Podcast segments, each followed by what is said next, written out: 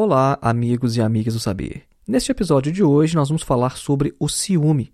Este que é um daqueles estados emocionais que diz respeito a todos nós, né? Porque cada um de nós, em um determinado momento da vida, ou sente ciúmes em relação a um parceiro ou uma parceira, um amigo ou uma amiga, ou então é objeto de ciúmes, né? Como, por exemplo, quando a gente tem um amigo e depois a gente arruma um outro novo amigo, e aí surge aquilo que a gente chama em português de ciúminho, né? Uma pessoa fica com ciúminho da outra, né? Mas às vezes o ciúme também pode tomar proporções muito desagradáveis, até mesmo patológicas, né? Então nós vamos examinar aqui ah, os três tipos de ciúmes como descritos por Sigmund Freud, tá? Então nós vamos falar dos ciúmes em uma perspectiva psicanalítica, nós vamos falar bem próximos aqui eh, de um Um texto de Sigmund Freud chamado Alguns Mecanismos Neuróticos no Ciúme, na Paranoia e no Homossexualismo.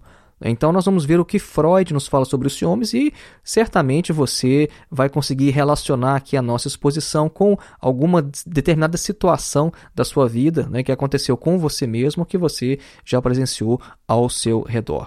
Então vamos lá, acompanhe.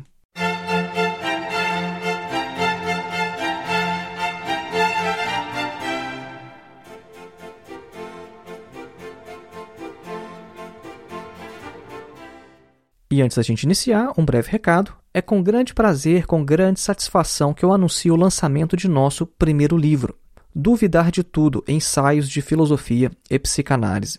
Este livro faz parte desse projeto mais abrangente que nós temos aqui com o podcast e também com o nosso canal no YouTube, que é um projeto de divulgação da filosofia e também da psicanálise. Então, o nosso livro ele está, no momento, em seu período de financiamento coletivo para que a gente possa financiar a impressão da obra. A obra já está pronta, já está de posse da editora, já tem a capa. Se você clicar no link que está na descrição deste episódio, você vai conseguir ver lá já a nossa capa, vai conseguir ver já os apoios que nós já recebemos, mas nós ainda precisamos bater a meta. Então, nós contamos com você que acompanha aqui o nosso podcast para que você também adquira o seu exemplar da obra nesse período de financiamento coletivo para que a gente consiga, de fato, trazer este sonho à realidade. Essa obra é uma obra que tem mais de oitenta artigos. São artigos divididos em basicamente três grandes seções: filosofia, psicanálise e sociedade e religião. E o nosso principal objetivo é mostrar como podemos, através das lentes da filosofia e da psicanálise, enxergar tudo à nossa volta de outra forma. Isso desde grandes questões filosóficas, como, por exemplo, a existência de Deus e do mal no mundo, passando por eventos históricos, tais como o fascismo, a indústria cultural, até questões tão triviais quanto o fato de mulheres gostarem de flores ou então a gravata ser um símbolo fálico inconsciente para os homens. Então, se você já acompanha o nosso trabalho aqui no Filosofia Vermelha, seja pelo podcast ou então pelo canal no YouTube, tenha certeza que você vai gostar também desta obra, porque essa obra ela é parte deste projeto. Vocês já perceberam que embaixo da nossa logo nós temos a frase em latim De Omnibus Dubitando Est. Essa frase em latim significa duvidar de tudo, e esse é justamente o título da nossa obra, Duvidar de Tudo. Então, acesse o link que está na descrição deste episódio e adquira já o seu exemplar de nosso primeiro livro. Então, voltando para o nosso tema, Freud explica o ciúme. Bom, Freud diz que o ciúme é um daqueles estados emocionais, assim como o luto, que podem ser descritos como normais. E se alguém parece não possuir ciúmes, Freud diz que é porque esse indivíduo ele experimentou uma severa repressão e, consequentemente, o ciúme desempenha um papel ainda maior em sua vida mental inconsciente. Ou seja, o que Freud está dizendo aqui é, olha, sentir ciúmes é normal. E se o indivíduo aparenta não ter ciúmes, é porque o ciúme está atuando em seu inconsciente de uma forma ainda mais intensa. Então, isso é que é anormal, é não sentir ciúmes nenhum. E o Freud vai falar, então, sobre aquele tipo de ciúme que geralmente aparece no trabalho analítico, que aparece na clínica, né? Que é um ciúme muito grande, uma coisa anormal. E ele vai dividir esse tipo de ciúme em três camadas, que são um competitivo ou normal, dois projetado e três delirante. Então, nós vamos falar aqui sobre cada um desses tipos de ciúmes. Freud diz que sobre o ciúme competitivo ou normal, não há muito o que se dizer de um ponto de vista analítico. Né? Ele diz que esse tipo de ciúme ele se compõe de um certo pesar, de um sofrimento que é causado unicamente pelo pensamento de perder o objeto amado e também de uma ferida narcísica. Né? O ego da pessoa dói quando ela pensa que ela pode ser trocada por uma outra. E também esse tipo de ciúme ele se compõe de uns sentimentos de inimizade contra o rival, o suposto rival bem-sucedido, né? Isso seja numa situação, tá, que às vezes já aconteceu, o indivíduo já perdeu a pessoa amada para outro ou para outra, né? Ou uma situação unicamente imaginada, né?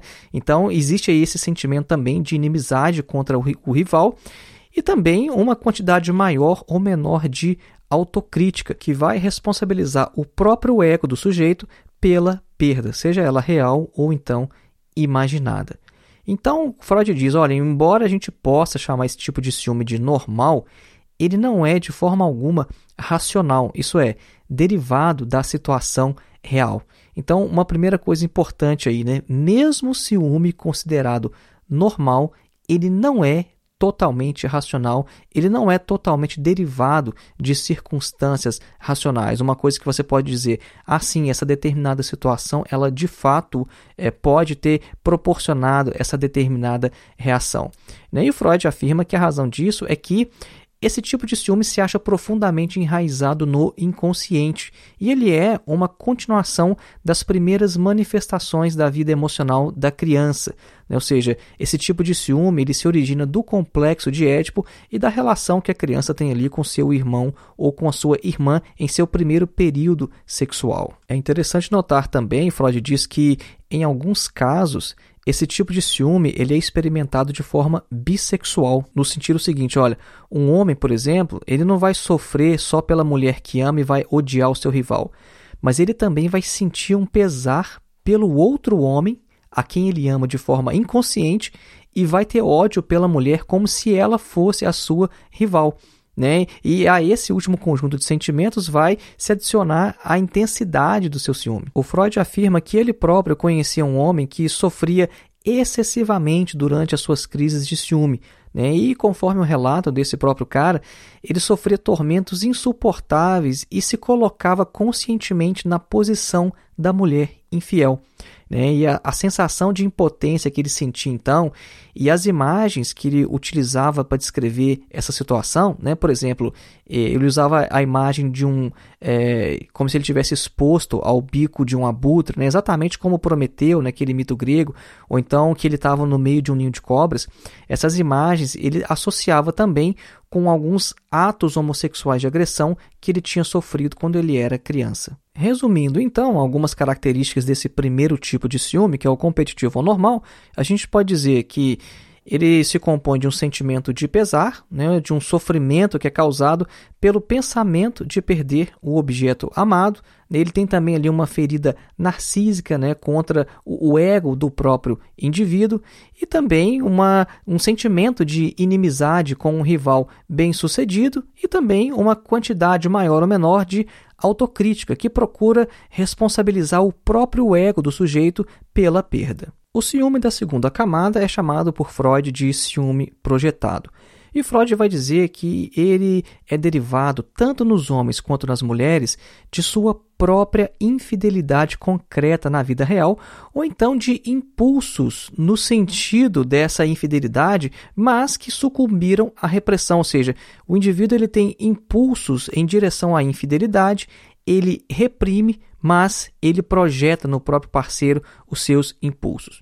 Né? O Freud afirma uma coisa bem interessante em relação a esse segundo tipo de ciúme, que é o seguinte, né? Ele diz que é um fato da experiência cotidiana que a fidelidade, especialmente naquele grau que é exigido pelo matrimônio, pelo casamento, ele só se mantém em face de tentações contínuas. E aí o Freud diz, olha, qualquer pessoa que negue essas tentações em si própria, qualquer indivíduo que fala assim, não, eu não tenho esse tipo de tentação.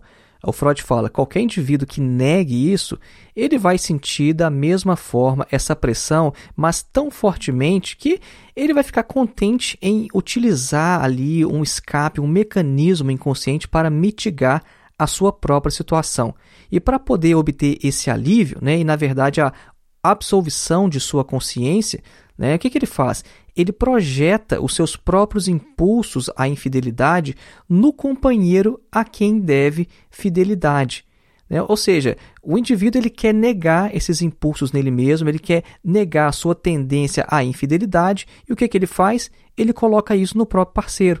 Então, não é ele que está tendendo à infidelidade, é o parceiro. Então, o ciúme que ele sente, na verdade, é a projeção de uma própria característica sua que é colocada no seu objeto, no seu objeto amado, no seu parceiro. O indivíduo, então, quando ele faz isso, né, qualquer situação do mundo real que poderia revelar os mesmos impulsos inconscientes no companheiro, né, já é para ele um alívio, né? E, de forma inconsciente, ele justifica a si próprio com a reflexão de que o parceiro ele não é muito melhor que ele próprio. Isso é típico da projeção. A projeção é basicamente isso. Nós já falamos aqui em outros episódios sobre isso, né? Às vezes, o indivíduo, por exemplo, é um grande mentiroso e ele se conforta dizendo que todo mundo mente, todo mundo conta uma mentirinha. Então, isso é uma forma dele também se aliviar. Então, é isso que acontece, né, de certo modo, no ciúme projetado. O indivíduo coloca sua própria infidelidade no outro. Freud afirma que, embora as pessoas não falem sobre isso, né, inconscientemente a sociedade já percebeu que a coisa funciona assim.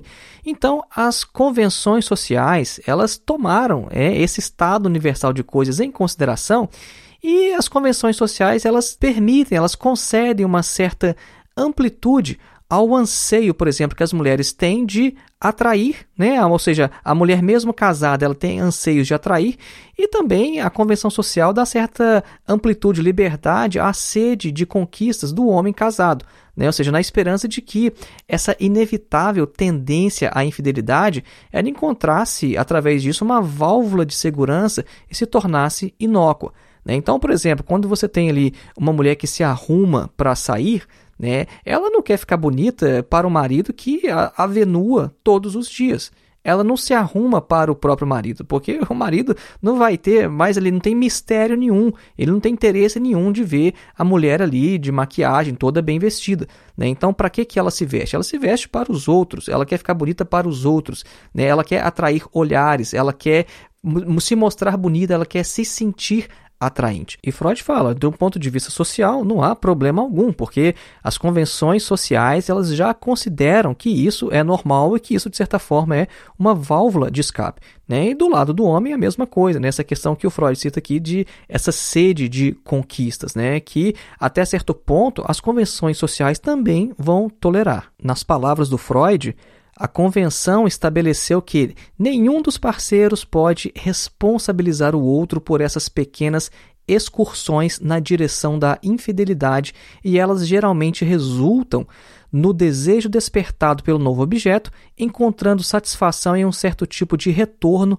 à fidelidade ao objeto original.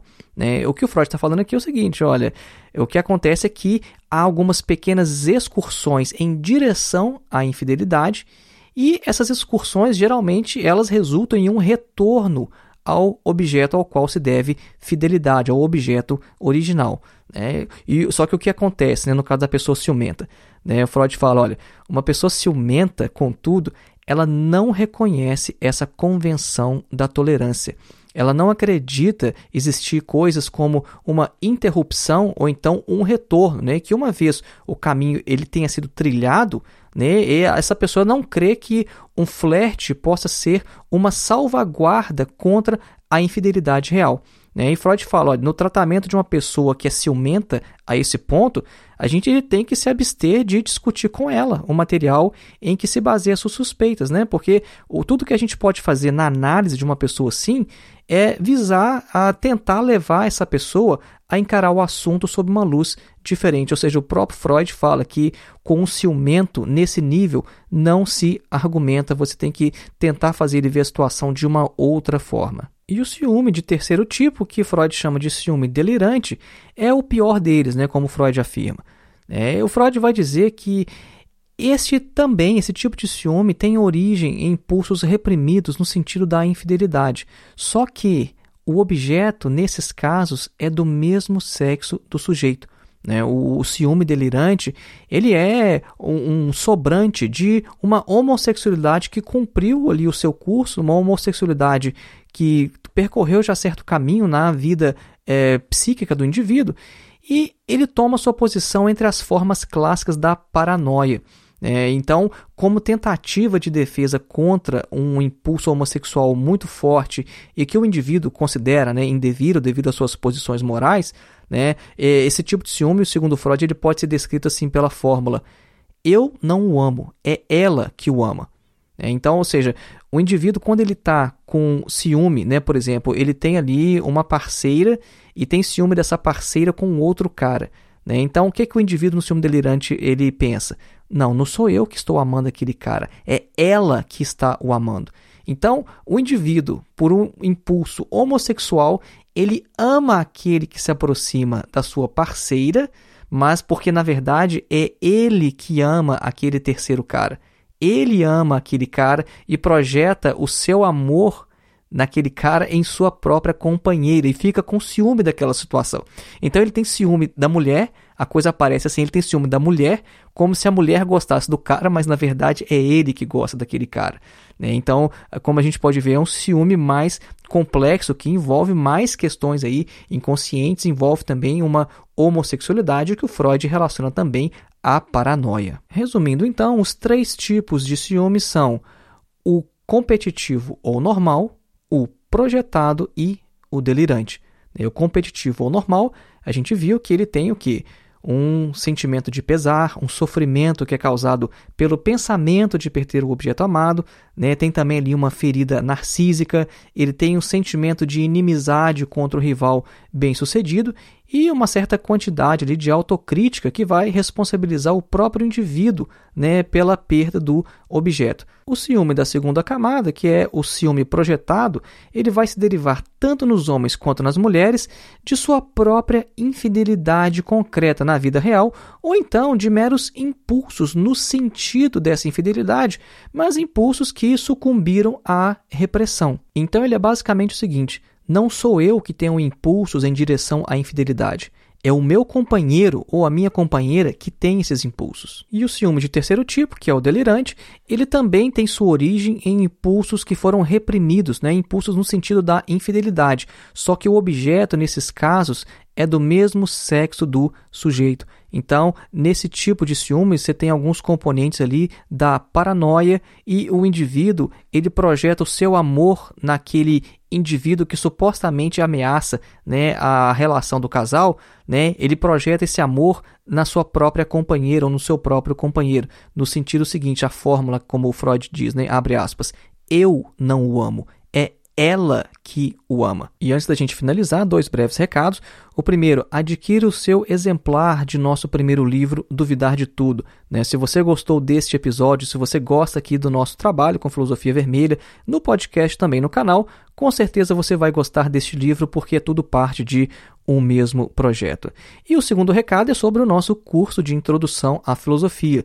O nosso curso de Introdução à Filosofia, ele tem mais de catorze horas de duração. É um curso que você pode fazer com total flexibilidade de tempo, porque não tem data nem de início e nem de término, e você ainda tem certificado ao final.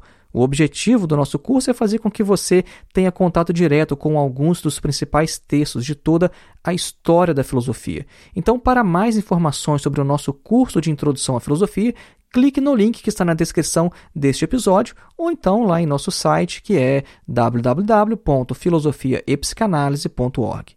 Um grande abraço e até o próximo episódio.